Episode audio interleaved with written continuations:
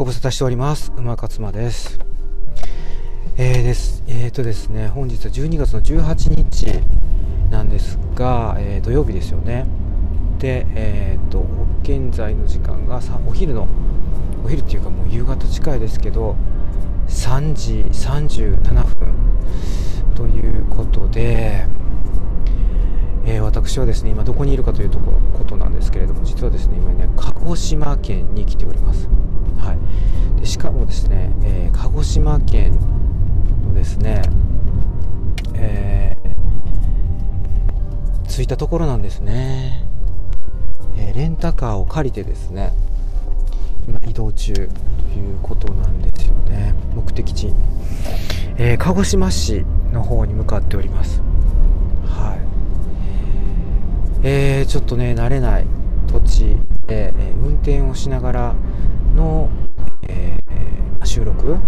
ということになりますのでですねちょっとたどたどしい収録になってしまうかもしれませんが、えー、ご了承いただきたいなって思いながら収録をしているわけなんですけれどもあのですねえっ、ー、とまずねあのどういうあの経路でねこの鹿児島の方に、ま来たかっていうことなんですけれどもえー、まあ、交通手段といいますか、えー、航空会社で、ね、ジェットスターを今回ね使いました、えー、まあ、ジェットスター。なぜジェットスターかっていうところなんですけれども、まあ、特にそんなこのジェットスターにしたのねあの特別な理由っていうのはないんです。ただそのあのピーチね。ですか？ローコストキャリア。LCC っていうね。あの格安のえー、て言うんですか？飛行機だとまあピーチかジェットスターじゃないですか、うん、であのまあたまたまねジェットスター。あれピーチは飛んでるのかな？ピーチとジェットスターね似たような飛んでる。メージなんですけどピーチ飛んでもしかしたら飛んでないかもしれないですね鹿児島。まあジェットスターはあのあジェットスターというか鹿児島はあのジェットスター一択だったかもしれません。であの成田そう東京はねあの羽田ではなくて成田なんですけど成田の、えーと、ターミナル3第3ターミナル、えー、からこういったそのあのローコストキャリアっていうのはまああの出発することが多いんですけどそのねあのままず東京から成田に移動するにはあのあれなんですよ。あのバスを利用するんですよね。バスだと大体ね1時間からね1時間その高速が高速のその混み具合にもよりますけどね。1時間から1時間20分ぐらいで着くんですね。でえっ、ー、とね大体ね10分ぐらいで出てるんですよ。バスが。えー、まあ、時間帯によって変わってくるのかもしれませんけれども午前中こんな感じで10分、まあ、相手も20分ぐらいの間隔で、えー、バスが東京駅八重洲口から出てるんですね。でそれに乗ってあの成田空港まで行くわけです。でターミナル3だから第3ターミナル第2ターミナル第1ターミナルっていう順番で、えついていくんです。だから一番早く着くんですね第3ターミナルが。で第3ターミナルまあだから一番新しいね、まあ、出来たてのターミナルなんですけどだからそういうねこうローコストキャリアとかが、まあえー、発着するようなターミナルなので、まあ、あの作りが安っぽいというかやっぱり、ね、第1第2っていうのはしっかりしてますよね。なのでものすごい簡易的な感じなんですけどそのやっぱねこう第3ターミナルもこうできてもう結構経ちますから一番そのできて新しいと言ってもだんだんだんだんねこう進化してくるというか改善されてくるというかね、まあ、徐々にこうなんかこう良くなってきてるっていう感じはあります、まあ、あるんだけれどもその何て言うんですか。第1第2みたいになんかこうあんまりこう何て言うんですかね。こう時間を潰せるようなそういうこうえっ、とレストランみたいなものはないですね。フードコートぐらいの。ものあとはそのお土産を買うところもそんなにまあない。あとはねあのローソンコンビニがありますね、はい。まあ、そんな感じで。まああの出発の時ってねそんなにあの時間潰さないといけないっていうこともあんまりないんですけども私ねそれよりもねあの一番びっくりしたのはもう、ね、昨今と言いますかだいぶその何て言うんですか？あのチェックインの時も手間がかからなくなってるっていうね。えーと、要はあの人が介在しなくてもあのほとんどセルフで行けるようになってるっていうのがすごいなと思いましたね。まああのそのあの航空券今までこう紙で出てたじゃないですか。あれがその QR コードに変わってからはもう久しいというかもうだいぶ前からあの航空会社もねあの、まあ、もちろん紙も出しますよ。紙も出しますけどそのもうペーパーレスっていうかペーパーレス化、まあ、要はもう携帯であの全部済ませたいっていうニーズに応えて、まあ、QR コードであのもう一切その紙を紙のチケット発行しなくてもあの乗車乗車じゃないや。あ来るあの飛行機乗れるようにはなってたんですよ。これだいぶ前からですよね。もう10年ぐらいはもうそういう風にやってるんじゃないですかね。でそれでそれはまあいいんですけどあの手荷物それからチェックインラゲッジ、機内に、えー、持ち込むじゃない方ですね。預ける方ですね。預ける方も全部セルフでできるようになってるんですよね。だからねほぼあのチェックインカウンターでいつもこう何て言うんですか荷物預けてとか。であのグランドあれなんなんですかグランドキャニオンじゃなくて何て言うんでしたっけグランドホステスていうんですか？あのチェックインとか や手配やってくれる人。あの方たちの手を煩わせずにですねもうあのもう個人がセルフで、えー、チェックインもしてであのその荷物チェックインの荷物も、まあ、自分でえー、て言うんですか、機械があるんですよ専用の機械。その中に掘り込んだら、まあ、あの勝手に機内の方に持っていくっていう流れになってましたねあのー、まああの旅行ねよくされるとか飛行機よう乗りはる人やったらもうご存知だったかもしれませんけどねまあそんな風になってて、まあ、だいぶそれでその何て言うんですか混雑を緩和するみたいな、うん、感じになってますよね。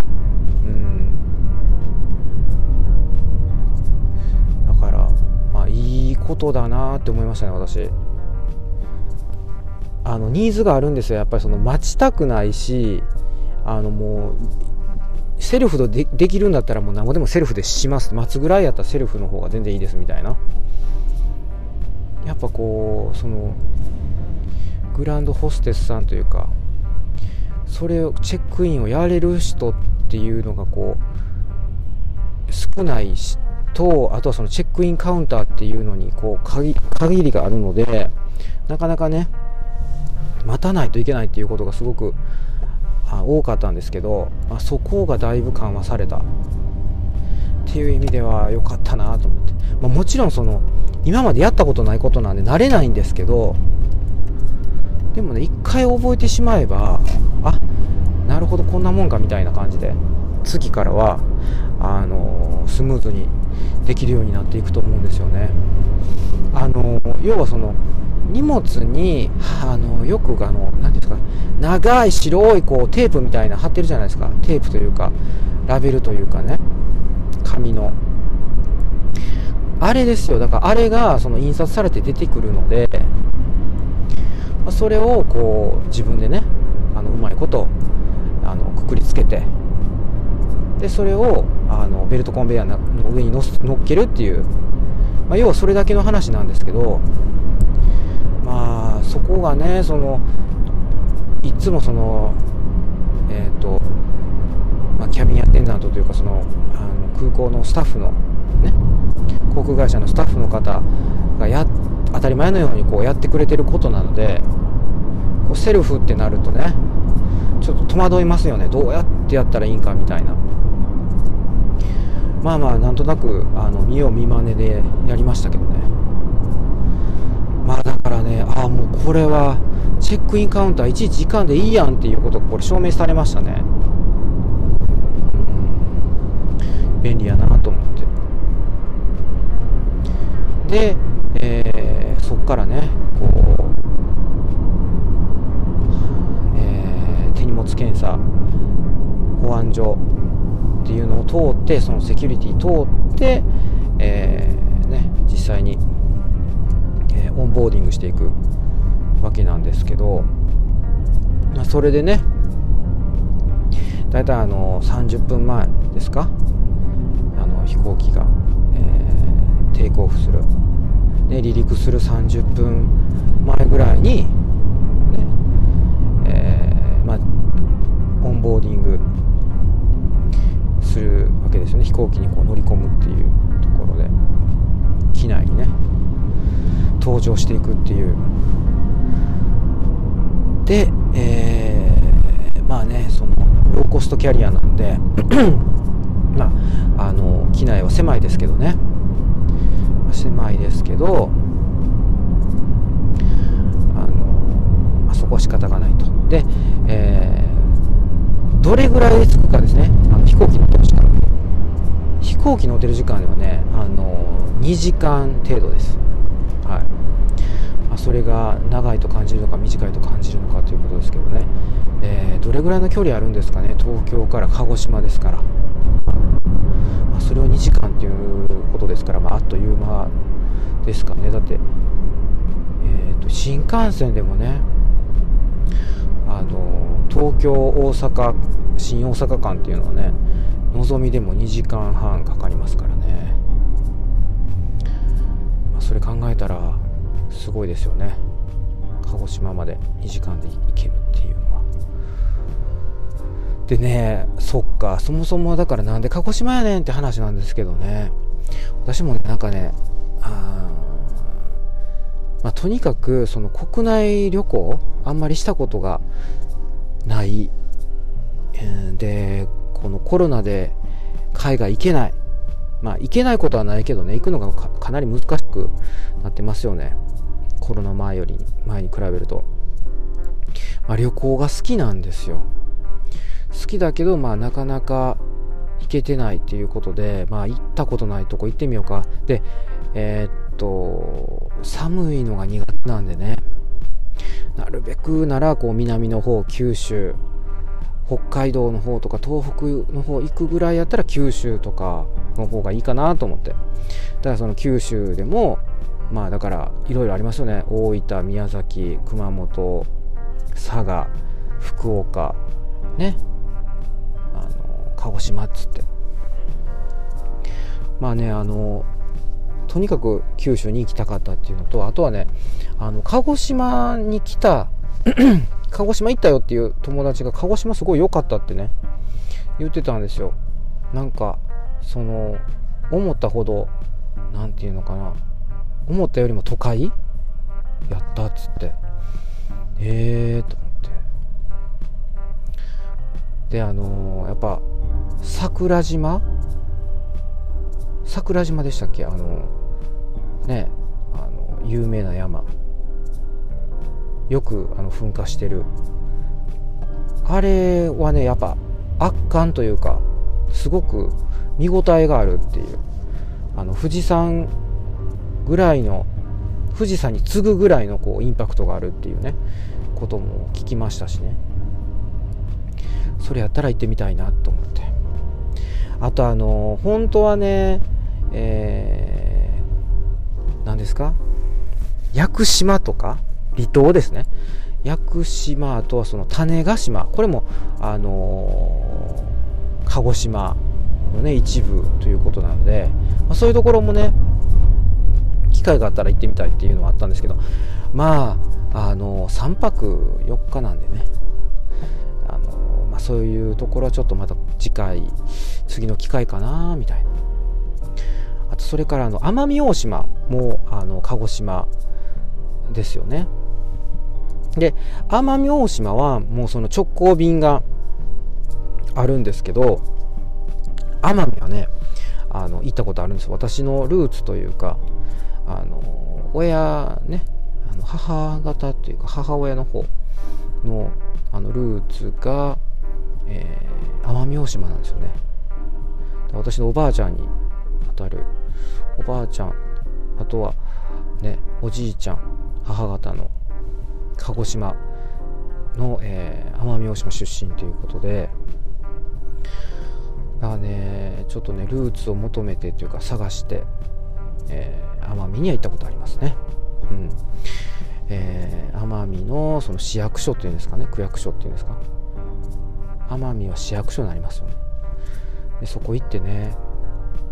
あの名前言ってねあの調べてもらったんですけどね。えー、わからないっていうことでしたね。記録に残ってないっていう。そんなことあるんですかね？うん。まあでもそうらしいんですよね、